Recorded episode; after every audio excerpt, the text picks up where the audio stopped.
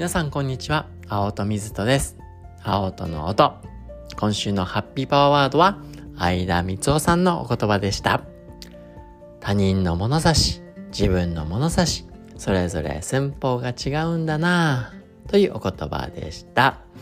ハッピーマンデーでですね。詳しく解説してますので気になる方は聞いてみてください。というわけで本日は水曜日ですね。週の真ん中ですが、ね、元気にハッピーにパワフルに今日も過ごしてまいりましょう。というわけで、水曜日はですね、青砥デー、並びに質問デーです。今日はですね、質問デ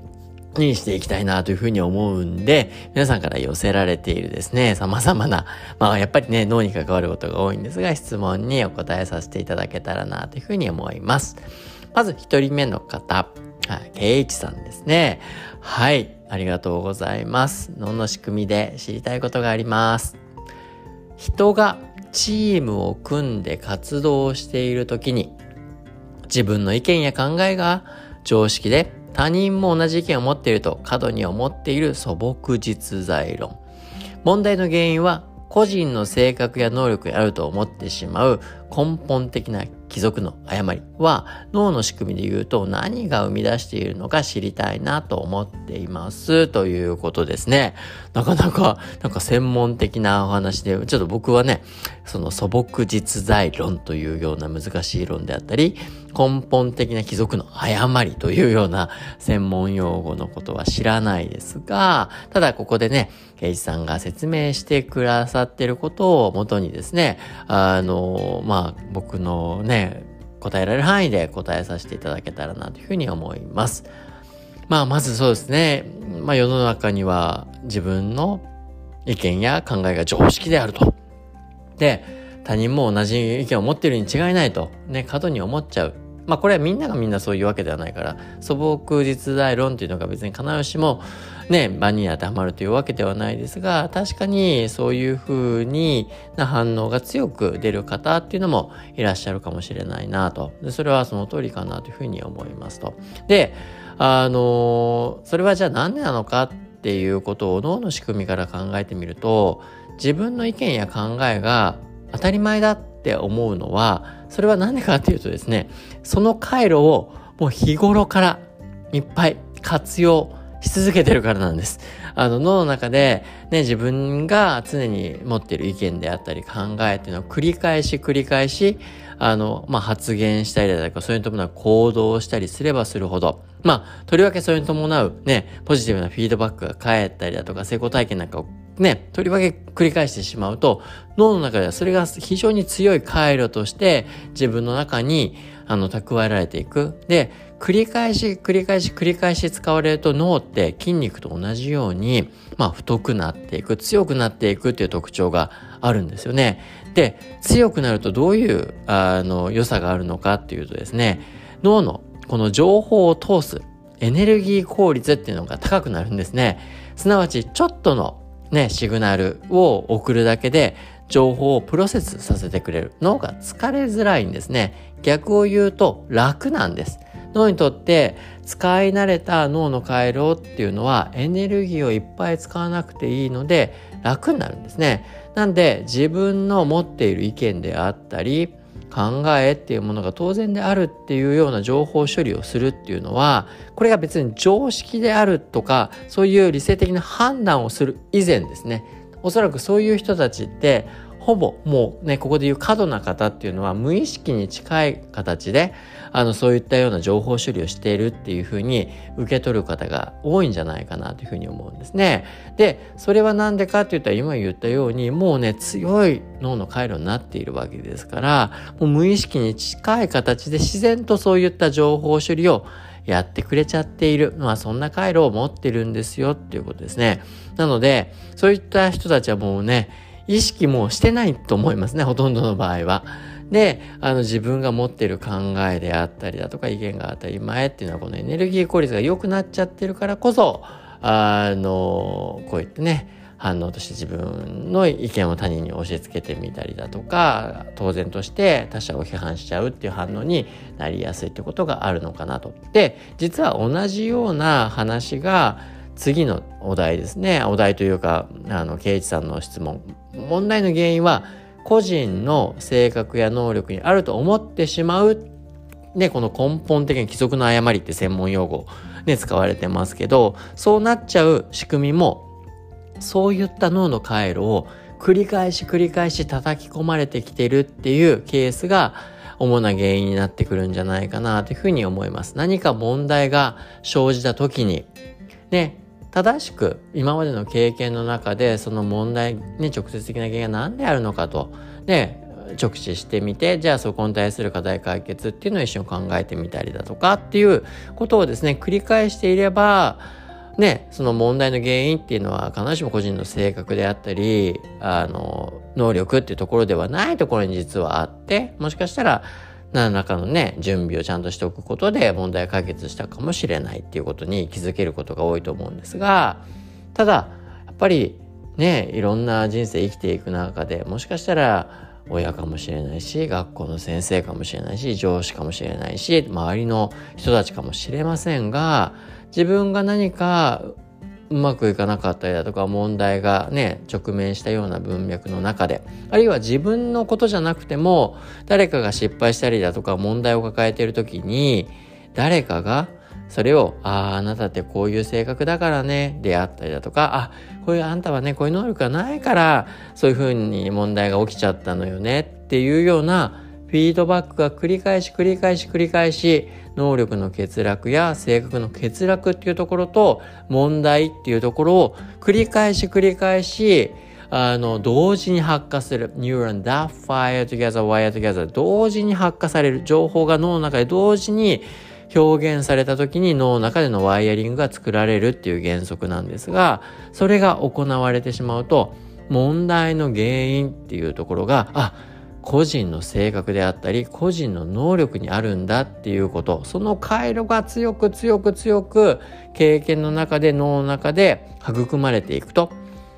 これはね好ましくないですけど脳の情報処理としてはそれが楽になっちゃうんですね。問題が起きた時にね新しくその課題は何なのかって探求していくことはねその脳の回路を使い慣れていなければエネルギーを使っちゃうんです。脳にとっては大変だったりするんですね。それよりも周りが言ってたりだとか自分が今まで経験してきたあこれはあのもう問題は自分の性格なんだあるいは能力の欠落なんだって処理しちゃう方が脳にとってエネルギーが楽なんでそれが今までやってきたパターンだからっていうことですね。なのであのこのねおっしゃってくれて素朴実在論っていうものであったり根本的貴族の誤りっていうことが生じてしまう、まあ、これが万人がこうというわけではないですがそうなってしまう方が時に現れてしまうっていうのはこれまでねだから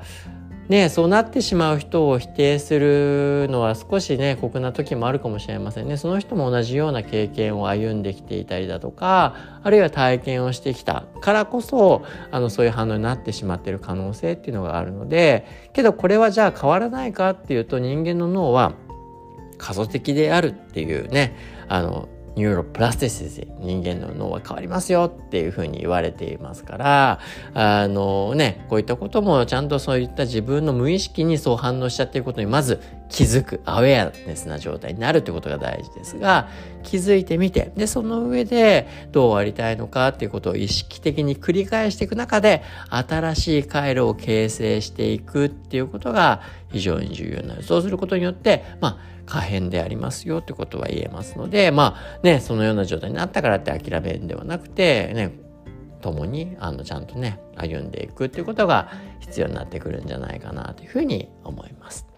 っていうのが、あのね、あの、まず、ちょっと長くなりましたが、ケイジさんからいただいた素敵な質問に対する、まあ僕がね、持ち合わせてる範囲での回答になります。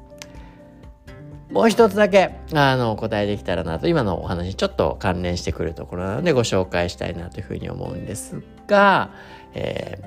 ー、HY さんですかね ?HY さんですかねはい。ありがとうございます。質問です。無意識から意識へのスイッチの切り替え方法、目的に向けて気持ちを定める方法、コツなど良い方法を教えていただけると嬉しいです。仕事などの向き合い方とともに共通する部分があるかもしれませんが、知識や技能習得を提供する過程で、各々の方が目的達成のための目標はあるものの、いくつかの阻害要因があり挫折する時があります。必要に迫られているが向き合えない。難しく感じたり、億劫になり、学習の優先順位が下がってしまう。嫌ではないが、スイッチが入れられない。など。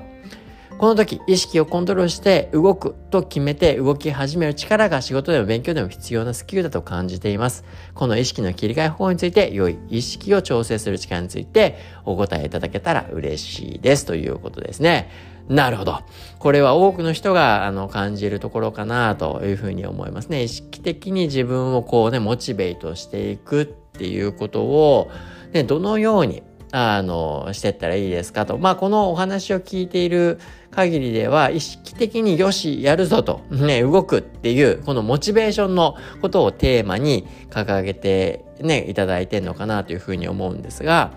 これよくね、あの、聞く話です。で、意識的なモチベーションの高め方と、無意識的にモチベーションが上がってしまう仕組み大きく分けた時に2つのモチベーションの型を我々は持っています。トップダウン型のモチベーションとボトムアップ型のモチベーションです。で大切な観点はですねいかにこのボトムアップ型のモチベーションを育むかってことなんですね。今の現代はですねトップダウン型のモチベーションすなわち目的を定めて意識的に動かそう動かそうとばかりするんです。けど実は意識的にモチベーション高める時も、これは実は間接的にボトムアップ型のモチベーションの脳の仕組みを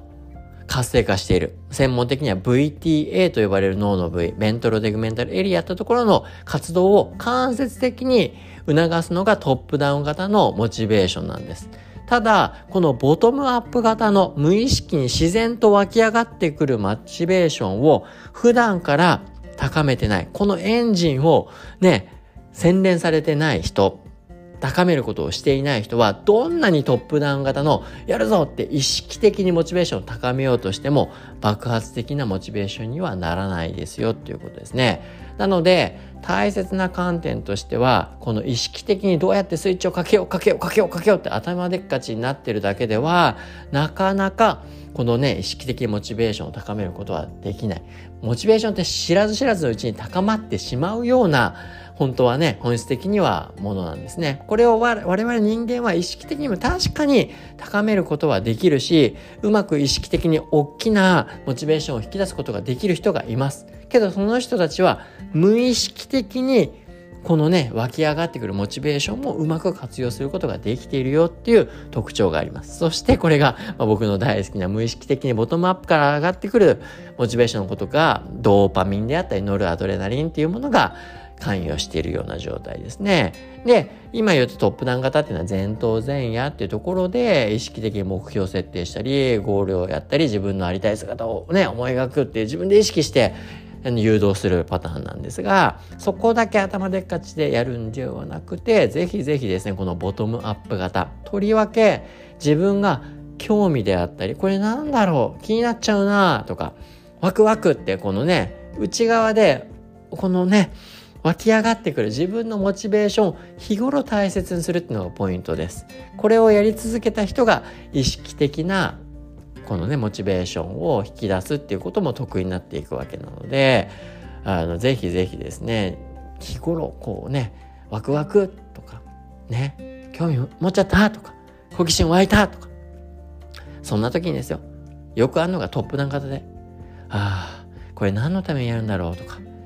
ね、こんなんやって何の意味があるんだろうとか、すぐ頭でっかちな目的や、ね、意義とかにとらわれて、で、この神聖な好奇心であったりだとか興味関心っていうボトムアップからはね、湧き上がっているモチベーションをないがしろにしちゃうことが多いわけです。なので、時として、いや時としてじゃなくて、一日の中で、毎日の中で自分の内側から湧き出てくるボトムアップ型の好奇心、興味関心、そこに傾け、耳を傾けてあげて、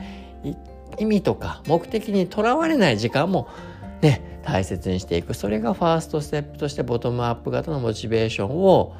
このね、優秀なエンジンを育むってことですね。それがあれば、意識的なモチベーションを高めていくっていうところにもつながっていくというふうに思うので、ちょっとそんなことをですね、意識してみる。いきなり勉強とか、いきなりね、仕事の中でそれをやろうとしても難しいと思います。そうじゃなくて、日頃の日常の中での自分のね、ワクワクを、好奇心を大切にするってところからスタートしていくのがいいんじゃないかなと個人的には思ってます。まあ、この辺のお話はですね、もっともっとしたいことはいっぱいあるんですが、ちょっとお時間になってきちゃったので、またね、いつかの機会にお話できたらなというふうに思います。本日もですね、またね、だいぶ内容の濃い素敵な質問をいただき、誠にありがとうございました。また来週ね、質問ね、あの、なんか答えていけたらなというふうに思いますので、続々とね、あの質問投げかけていただけたらなというふうに思います。というわけで、今日も元気にハッピーに過ごしてまいりましょう。それではまた。ありがとうございました。